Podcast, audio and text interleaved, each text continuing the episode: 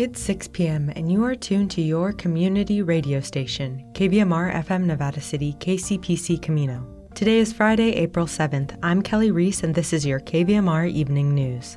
Fast fashion brands seem to multiply every time you go online.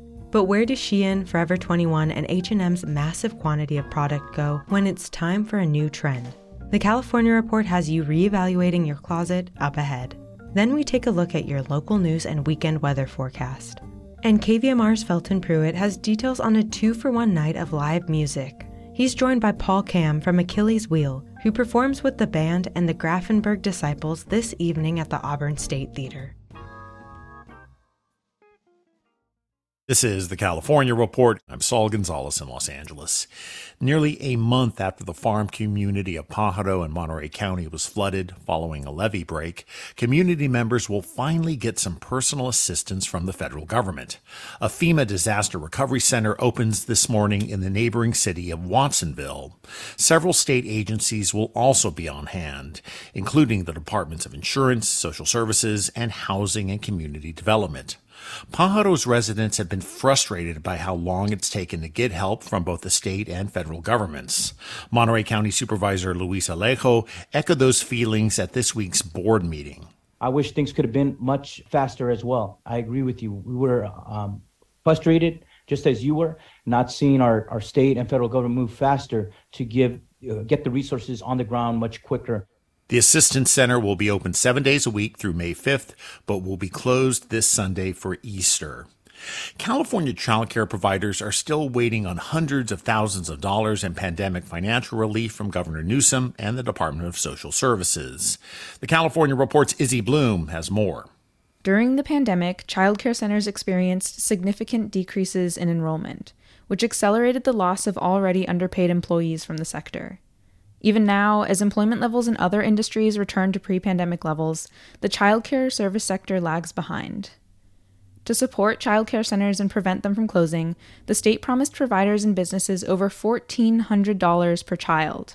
Providers were supposed to receive the one time stipend payments around the holidays, or early 2023 at the latest, according to the Sacramento Bee.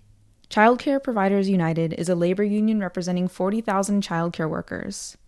In a letter to Newsom, the union said, quote, We risked our health and our lives to remain open and provide care to those who could not work from home.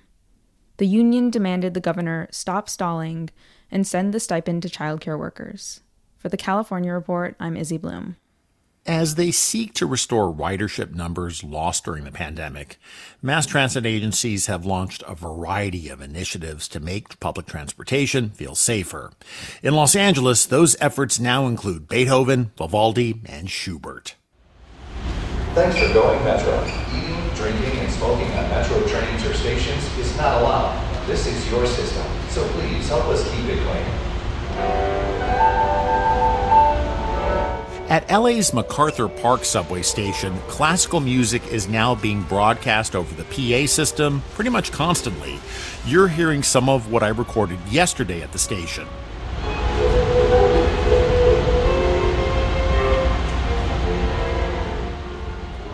Metro, LA County's transportation agency, says the music is being used to, quote, restore safety at the transit station and improve people's ridership experience. Critics, though, say the music is an elitist way to make the homeless and poorer people feel unwelcome.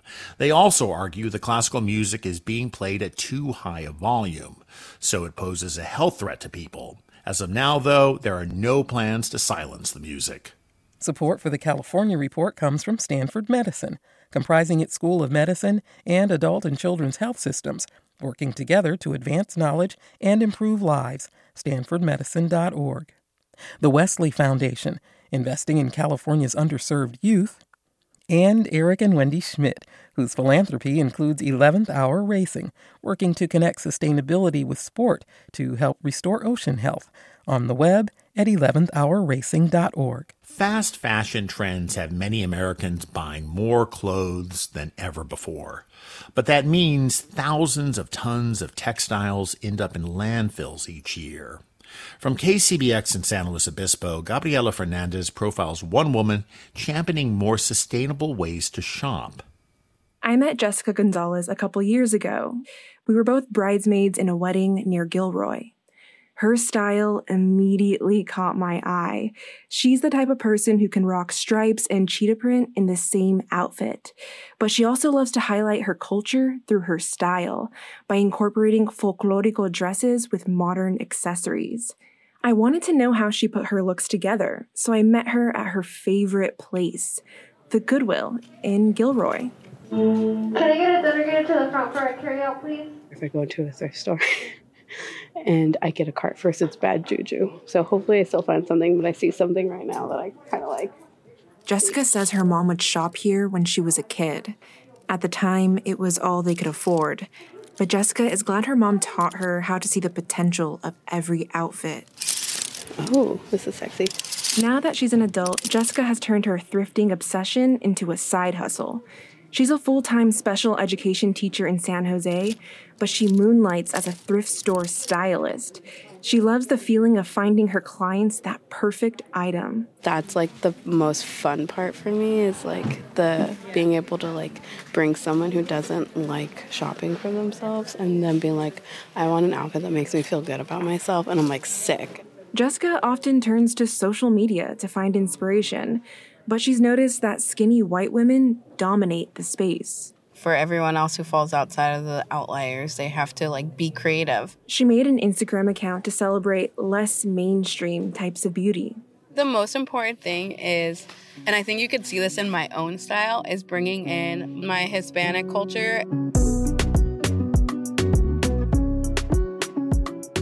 She also started to realize that a lot of the fashion world is pretty terrible for the environment. She was surprised to learn how many clothes are made with plastic, which can take hundreds of years to decompose. And she says a lot of people buy cheap clothes they don't need. It's so wasteful for people to buy clothes, wear them for one season, give them away, and then we never see them again. Jessica says a lot of what doesn't sell in thrift stores ends up in landfills. So, doing what she does best, thrifting, is actually helping the environment. For the California Report, I'm Gabriela Fernandez in San Luis Obispo. And that's the California Report for Friday, April 7th. We're a production of KQED Public Radio. Our engineers are Brendan Willard, Danny Bringer, Jim Bennett, Christopher Beal, and Seal Muller. Our producers are Izzy Bloom and Keith Mizuguchi. Our senior editor is Angela Corral. Our interim director of news is Erica Kelly. Our vice president of news is Ethan Toven Lindsey. And our chief content officer is Holly Kernan. I'm your host, Saul Gonzalez. Thanks so much for listening and have a great weekend. Let's take a look at today's local news. As residents strolled along pathways, took pets to the dog park, and played in baseball fields at Roseville's 255 acre Mahany Park, Roseville police dispatchers received a call from the public space on Thursday around 12:30 p.m. According to the Sacramento Bee, Roseville police say an alleged shooter reacted with a violent outburst after California Highway Patrol officers attempted to serve him a search warrant near the park. The suspect fled to a greenbelt area, shooting while running and striking one CHP officer. 13 year old Ben Mercado was with friends in the park's batting cages when they heard gunfire. He estimates they heard around 40 shots ring out as they ducked for cover, then crawled on the ground towards police officers. Police radio dispatches painted a frantic scene with passersby ducking for cover and the gunman taking two hostages. The dispatch audio continues saying the gunman ran toward a ravine in the park. Once there, the suspect allegedly took two people hostage. Dispatch audio reports the suspect calling police from the scene, warning officers to back off while he held a woman at gunpoint. Quote, We are getting an incoming call from the suspect. He has a female in the creek. She is with the person with a gun and has the gun to her head. He is telling the female to tell us to back up or he will shoot her, says a dispatcher. By then, law enforcement officials from across the Sacramento region were rushing to the scene. Helicopters were hovering overhead, and three armored Bearcat police vehicles were en route. As police swarmed the area, the suspect continued to warn them to stay away. Quote, Update The male shot another male with this female, and he's saying no drones, no helicopter. He says he will shoot at the helicopter. He can hear it overhead, a dispatcher continues. According to the audio, the shooter then requests ambulances be brought to the scene for his hostages and himself. By this point, police are rallying hostage rescue teams and sending officers to find a clear line of sight for the suspect, who was trying to hide in bushes in the creek bed and warning that he would hurt his hostages. In a news conference, Roseville Police Captain Kelby Newton says the suspect allegedly shot both hostages. One of the hostages died at the scene. Today, police released the name of the hostage who was killed, James McGeegan of Roseville. The suspect was identified today as well as 35 year old Eric J. Abril of Roseville. In an update Thursday evening, police say the other hostage was taken to a hospital with injuries that appear to be non life threatening. Abril surrendered to officers and was taken into custody before being transferred to the hospital for injuries. Roseville police say, quote, the suspect sustained gunshot wounds. Abril will be booked at the Placer County Jail once he has been medically cleared. The KVMR news team previously covered the March 27th discovery of human remains by a hiker east of Truckee. Major crimes and special investigations units were called to the scene, but not much information has surfaced about the severely decomposed body. KVMR News intern Julia Gem has details on where that investigation now stands. At 6:30 p.m. on Monday, March 27th, Nevada County Sheriff's Regional Dispatch Center received a call from a hiker near I-80 east of Truckee, reporting that they discovered highly decomposed remains. The FBI Evidence Response Team, anthropologists from the Chico State Human Identification Lab, the Nevada County Search and Rescue Evidence Team, and detectives from the Nevada County Sheriff's Office Major Crimes and Special Investigations Units responded to process the scene. Officers from California Highway Patrol confirmed that the remains were human. KVMR News reached out to Leslie Williams, Public Information Officer for the Nevada County Sheriff's Office, for potential updates on the situation. Unfortunately, there are none, and this is largely due to the nature of forensic processes. The remains are in the process of forensic examination and are with the lab for DNA analysis. And there's a time involved in, in completing those test results before we'll have any new information. In a missing and unidentified person's case like this with the older remains, because they, they were pretty extremely decomposed. So it was uh, a matter of extracting the DNA and getting that loaded up into a DNA system and, you know, potentially getting a match. But it's a time consuming process. So I wouldn't expect to have anything within a few weeks of the time that the testing began. I, up to a month or two, um, I'm guessing. It's hard to speculate. It just depends on their caseload at the lab, but that's what we're waiting on at this time. What we do know for sure is that several entities are currently doing their best to help solve this case. I think the set of remains was released from the forensic pathologist once their initial examination is complete and their samples are taken and submitted to the lab they don't do the DNA portion. Um, there's a DNA lab in Chico, a DOJ lab, but they're also working with the anthropologists at Chico State that actually helped do the collection out at the site where the remains were found to help determine other things, you know, genetic markers for ethnicity and gender, things like that, if, if it wasn't able to be determined during the forensic examination. So it's kind of a, a two-part procedure. Multiple agencies, you know, participating in the testing and the various procedures to, to try to get as much information from the remains as they can, you know, perhaps age, how long it may have been there, you know, all the tissue samples, if there was any tissue to, to be sampled or if it's just strictly skeletal. Um, I don't have those details, but it varies case by case. But I do know in this case that it's gone to both the forensic pathologist and up to Chico for DNA analysis. And so that's what we're waiting on. It's a t- it is a time consuming process, and and we're anxious to get answers as well, but we just have to wait until uh, the scientists are done with their procedures. For KVMR, I'm Julia Gem. Let's take a look at your forecast from the National Weather Service.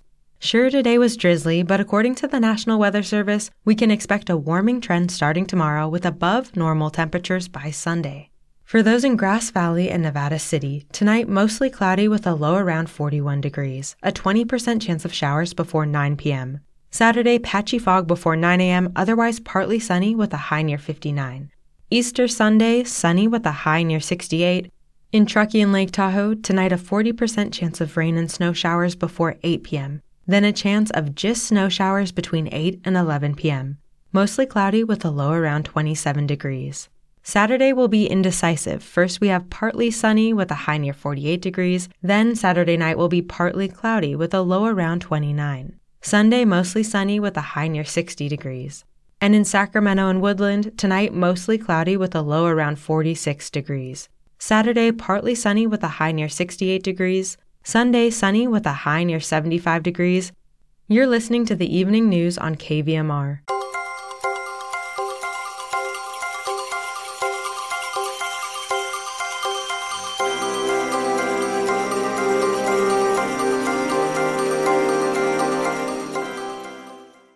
Coming up, KVMR's Felton Pruitt gives us the inside scoop on a two for one live music event taking place this very evening.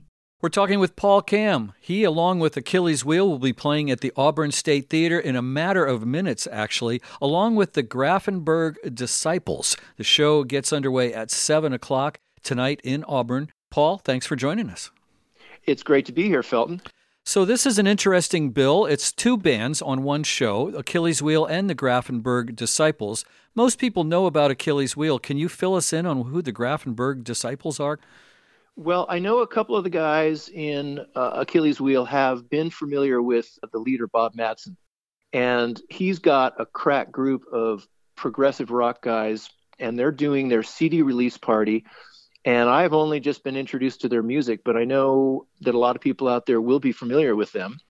And it was Bob's idea that that Achilles Wheel come along and just kind of fill out the evening, and and uh, so we're going to be playing after they do their, their their big release party at seven. Please come see these guys; they would appreciate it. We've got Achilles Wheel rolling along, and then you've got some other gigs besides tonight. We're going to be going down to the valley. Uh, it's been a really long time since we took Achilles Wheel over to uh, the Berryessa Brewery in Winters. They're old friends of ours. We've played there for years, and we're going to be doing a full band acoustic show outside in their in their beer courtyard. Food trucks happen there, and I I have it on good authority from Lori and Chris who who run the place that the rain will be petering out by midday, and we don't start till three. So you can come on over there and see us there. And then a week from tonight, Friday the 14th, I believe it is, we're going to be returning to the Ashkenaz in Berkeley, which we haven't been there in a little while either. That's a really cool place to play. It is. We love it. We, we I think we've been there once or twice. And of course, during the COVID years, everything's got kind of stopped. And then, uh, you know, we finally got back in touch with Max, and, and they're going to have us down there in a week. I know that Shelby's had some transportation issues because he lives up on the snow ridge and it's hard to, for him to get anywhere. Will Shelby be able to dig his way out and join you for these gigs? Well, yes. Shelby actually is praying that spring is upon us. I mean, he hasn't seen the ground at his house since I think November. He's he's probably the most fit guy in the band at this point because he's been shoveling snow for three months. But he is getting out. He, you know, he's here tonight at the uh, Auburn State Theater, and I'm assuming that we're not going to get that kind of dumping of snow. So, you know, I'm pretty sure we're going to be okay. yeah. we should mention Shelby Snow is your bass player.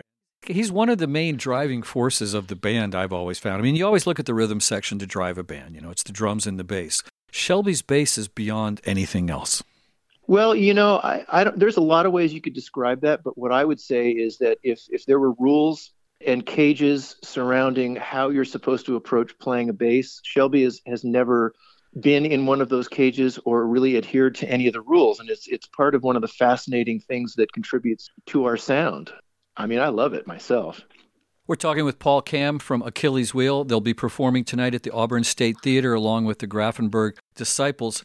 So, Paul, what's coming up as far as uh, recordings and stuff like that from Achilles Wheel? Well, we had it in mind this winter to start releasing some singles, some new material, and we were going to record those in our home studios and then put some put some video stuff together with that and put it out on social media like uh, you know the rest of the world is doing these days, and and we got started on that last December, and no happened at uh, Mark's home studio. Then a tree fell on his house, and he had to move out. So we moved the studio up to Shelby's place, as we just discussed, and then and then we had two and a half months of solid snow, and no one could get to him. So you know, we want people to to be assured that that we're getting back to work on it. It's just been a little uh, a little delayed. So at some point, we're going to see some videos. Yeah, at some point we're gonna we're gonna start releasing a couple songs here, a couple songs there. Eventually, the idea is to put them all into a compilation, like a CD or, or an LP or something of that nature. But you know, we have new material we wanted people to hear, and we just thought we've never really done the whole like create a video thing. So that's going to be a whole other avenue of intrigue for us. So you haven't actually started working on the actual video, the picture parts of them? No, because we're only just now getting back to the music part. Right. yeah. No, we we have uh, you know Old Man Winter to thank for that, but we're going to get to it. Who are you bringing in to help you with the video aspect? I think that uh, Shelby said something about his his old friend and musical partner Jay Taussig had some uh, connections and experience with that sort of thing. So we'll get more information on that as we move forward. But I, I would say within you know the next couple months we're going to get some new new things recorded and and take it from there. Now I would think that there's must be some videos of your old performances, live stuff at least. Yeah, no, there there are definitely live performance videos, but I think we kind of had it in mind to to you know like dip one foot in the art school idea and maybe get creative with that kind of storytelling in in film. So we'll see what we're actually capable of. Kind of like what the bands used to do for MTV about 25, 30 years ago. Yeah, exactly. what else is new in the world of Achilles Wheel? Well, you know, I mean, people probably have seen us since we uh, we had a, a regular substitute drummer, Dave Klaus, David Klaus, and he, and he he had been working on and off with us over the years, and and during the last year with you know this and that, we had need to draw on on him, and then all of a sudden we just decided that we should get him to be a full time member, and and he's been on with us now for just just about a year. And uh, you know, if you haven't seen the band in a little while, I think you'd really enjoy it with this particular personnel change. Mark McCartney will be right there next to him. He will. No, these guys are doing great, and you know, as far as uh, what's coming up, I think it's taken a while to get to springtime, but springtime means the festival season is going to be starting up again soon, and and we got a few you know great things in the works, including the Strawberry Music Festival here at the end of May, which is not that far away. No, no. Actually, I know that the strawberry folks were out at the fairgrounds yesterday uh, looking at stuff. So, uh, yeah, we're getting excited about strawberry already. Yeah, exactly.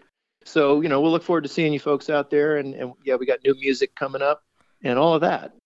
We've been talking with Paul Kamm from Achilles Wheel. They're going to be performing tonight at the Auburn State Theater with the Grafenburg Disciples opening. The show is starting at 7 o'clock. Coming right up. Hey, Paul, thanks for talking with us. Thank you so much, Felton. I appreciate it.